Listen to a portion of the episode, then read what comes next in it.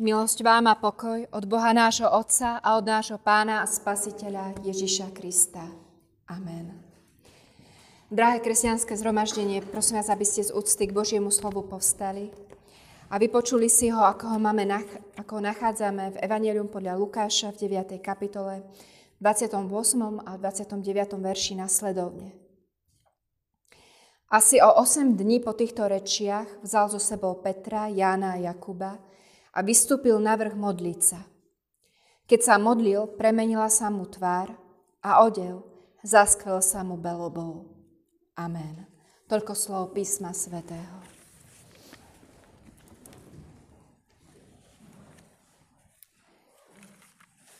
Drahí bratia a sestry v pánovi Ježišovi Kristovi. Jedného dňa istej rodine zomrela mama a stará mama po dlhej, bolestivej a hlavne neliečiteľnej chorobe. Jej blízky boli z jej smrti veľmi, veľmi zrodení. A predsa sa dokázali aj úprimne pousmiať, keď rozprávali milé príbehy s hlbokým obsahom, ktoré zažili so svojou milou starkou. Jeden z nich sa odohral po jej prvej vážnej operácii.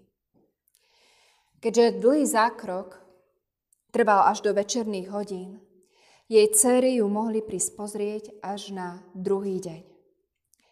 A tak, keď dorazili do nemocnice v skorých ranných hodinách, očakávali, že uvidia matku veľmi unavenú, ubolenú, napojenú na všetky možné prístroje a hadičky. Ale na ich veľké prekvapenie ich mama vyzerala výborne. Mala upravené vlasy, bola namaľovaná, Dokonca na jej perách, zvlnených do jemného úsmevu, sa vynímal žiarivý rúž. Cery boli ohúrené. Neskôr si ich sestrička zobrala bokom a na nemocničnej chodbe sa im zdôverila. Vaša mama ma poprosila, aby som jej ešte skoro ráno pomohla umyť vlasy, namaľovať sa. A keď sme boli so všetkým hotové, povedala mi, Nezabudnite na rúž. Chcem pred mojimi dievčatami zažiariť. Viete, nechcela, aby ste si o ňu robili starosti. Milí priatelia, mali ste aj vy možnosť spoznať vo vašom živote človeka, z ktorého vyžarovala láska a pokoj aj napriek utrpeniu, ktoré prežíval. Človeka, ktorý navzdory veľkej bolesti, duševnej či fyzickej, dokázal sa na svet ešte stále pozerať láskavo a pritom sa starať o ostatných s veľkou dávkou nehy a pozornosti. Človeka, ktorý dokonca aj napriek blížiacej sa smrti dokázal milovať svojich blížnych, dokázať ich milovať možno viac ako samých seba, a myslieť viac na ich potreby ako na tie svoje vlastné. Z takýchto ľudí žiari na druhých neskutočná, nepochopiteľná láska. A keď o nich prídeme, v živote nám začne niečo veľmi chýbať. Ako keď odrazu zhasnú všetky hviezdy na nočnej oblohe. Pretože povedané prirovnaním Apoštola Pavla, títo ľudia sa nám javia ako jasné hviezdy vo vesmíre. Takýmto človekom bol, je a navždy bude Ježiš Kristus.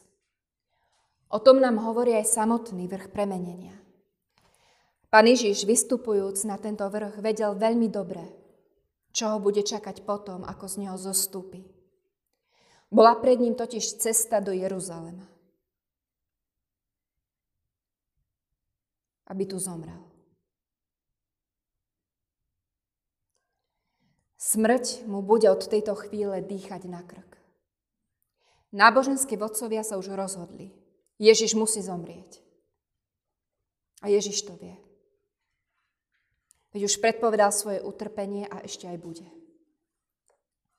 A práve v období, kedy utrpenie a smrť vysia vo vzduchu, Ježiš berie Petra, Jána a Jakuba na vrch, kde uvideli svojho pána prežiareného slávou a vznešenosťou. Všetko na ňom od hlavy až po pety sa skvelo Božou velebou. Premýšľala som, prečo sa táto udalosť musela stať priamo pred začínajúcim Ježišovým utrpením. Možno sa Ježiš chcel takýmto spôsobom postarať o svojich učeníkov. Uistiť ich, že všetko bude v poriadku. Nechcel, aby si robili priveľké starosti. A už vôbec nechcel, aby si robili starosti o neho. Pretože presne títo traja učeníci, Peter, Jakub a Ján, v Gecemanskej záhrade onedlho budú vidieť stekať krvavé kropaje potu po tvári ich pána a priateľa. Uvidia, ako ho zatknú, uvidia ho zomierať. No vo chvíli jeho premenenia Ježiš dovoluje jeho učeníkom zazrieť záblesk, záblesk slavy vzkriesenia, záblesk väčšného života. Pomáha im pochopiť, že ani ponižujúca smrť, ktorá na neho čaká, ho nemôže pripraviť o jeho dôstojnosť a velebu. A v konečnom dôsledku to nepredstaviteľné utrpenie, bolesť a smrť Veľkého piatka budú premenené na slávu veľkonočnej nedele. Keď pán Boh takýmto spôsobom dokázal svoju moc pri svojom synovi, viete, že to dokáže aj pri nás. Pri nás všetkých. Jednoducho preto, lebo nás miluje. Posila svojho jednorodeného syna, aby za nás zomrel a bol vzkriesený. A tento vzkriesený Kristus za nami stojí.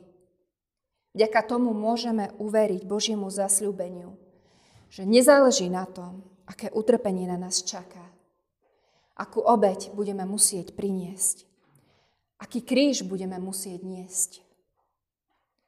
Všemohúci Boh má pre nás plán a tento istý Boh môže premeniť našu smrť a bolesť na slávne vzkriesenie. Pán Boh sa nikdy nevzdáva, ani pri tebe, ani pri mne. A keď sa On pri nás nezdáva, ako by sme sa mohli vzdať my? Keď pre Pána Boha neexistuje neriešiteľný problém, ako môžeme my sami zalamovať rukami tvrdiac, že už sa nedá nič robiť a nie je žiadna nádej? Pritom, keď sa pozrieme okolo seba, Naskytá sa nám príležitosť vidieť tie vzácne premenenia, ktorými nás Pán Boh obklopuje. Čo ma, mi, čo ma pri premyšľaní privádza späť k spomínanej pani v nemocnici. I napriek bolesti sa rozhodla vyžárovať život. Ako aj k mnohým ďalším ľuďom, ktorí sa aj napriek možno dokonca blížiacej sa smrti rozhodli vyžarovať radosť a lásku. Istý muž po smrti svojej manželky povedal, keď sa na horizonte črtalo niečo desivé, ona sa za každým rozhodla vo všetkom tom zlom vytvoriť niečo prekrásne a vzácne. Vo všetkom tom zlom sa rozhodla vytvoriť niečo prekrásne a vzácne. Preto, čo by sa stalo, milí bratia a sestry, keby sme sa s pomocou Božou rozhodli vytvoriť niečo prekrásne a vzácne, napriek nepríjemnostiam, s ktorými sa stretávame. Čo by sa stalo, ak by sme boli aj my sami premieňaní Božou láskou napriek bolesti a krížu, ktorý musíme niesť? Čo myslíte, ako by sa asi tak svet okolo nás zmenil? Keby sme sa rozhodli vyžarovať Božiu lásku i napriek tomu, že niekto iný v mojej rodine je naplnený hnevom, posudzovaním či aroganciou. Keby sme sa rozhodli vyžarovať Božiu lásku, keď reči našich známych a susedov sú plné klebiet a ohovárania. Keby sme sa rozhodli vyžarovať Božiu lásku i napriek tomu, že celé naše vnútro nás presvieča o tom, že je v pohode byť sebeckým, egoistickým, myslieť hlavne na seba, či upadať do seba ľútosti. Drahí veriaci, nemusíme čakať na koniec našich životov, aby sme zažili silu Božej lásky, ktorá nás dokáže premeniť. K premeneniu našich srdc môže, verím tomu, dôjsť hoci aj dnes. Pretože ten istý Kristus, ktorý raz zobral navrh premenenia svojich učeníkov, je medzi nami prítomný. A tento, na tento vrch môže istým spôsobom zobrať aj nás. Pred pár týždňami sme počuli, ako Ježiš premenil vodu na víno. Keď už teda jeho láska dokázala premeniť obyčajnú tekutinu. Predstav si, ako by jeho láska dokázala premeniť práve teba. Preto mu dovoľ, aby jeho láska zažiarila aj v tvojom živote. Amen. Skloňme sa k modlitbe. Drahý Ježiši Kriste, aj my túžime tak ako Peter, Jakub a Ján, vystúpiť spolu s Tebou na vrch premenenia, kde sa skvie Tvoja sláva a veleba. Na tomto mieste túžime byť naplnení Tvojou bezpodmienečnou láskou, aby sme dokázali aj my milovať, ako Ty miluješ nás.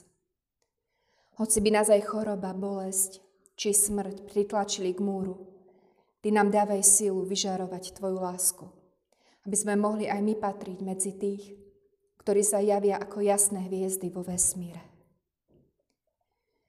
Pri tejto prozbe myslíme i, nášho, i na nášho zosnulého spolubrata Jarka Skúhru, ktorého si v týchto dňoch povolal z tejto časnosti. Pri spomienke na neho ti ďakujeme za všetko požehnanie, ktoré si prinášal do jeho života. On sám sa stal požehnaním pre jeho rodinu, jeho blízkych a známych, ako aj pre náš cirkevný zbor. A dnes ti vzdávame vďaku za jeho naplnený život a prosíme ťa, aby si ochraňoval jeho rodinu a dával sa im spoznávať ako láskavý a milujúci Boh. S nádejou dvíhame spoločne k Tebe i náš hlas, keď sa modlíme, Oče náš, ktorý si v nebesiach, posved sa meno Tvoje, príď kráľovstvo Tvoje, buď vôľa Tvoja, ako v nebi, tak i na zemi.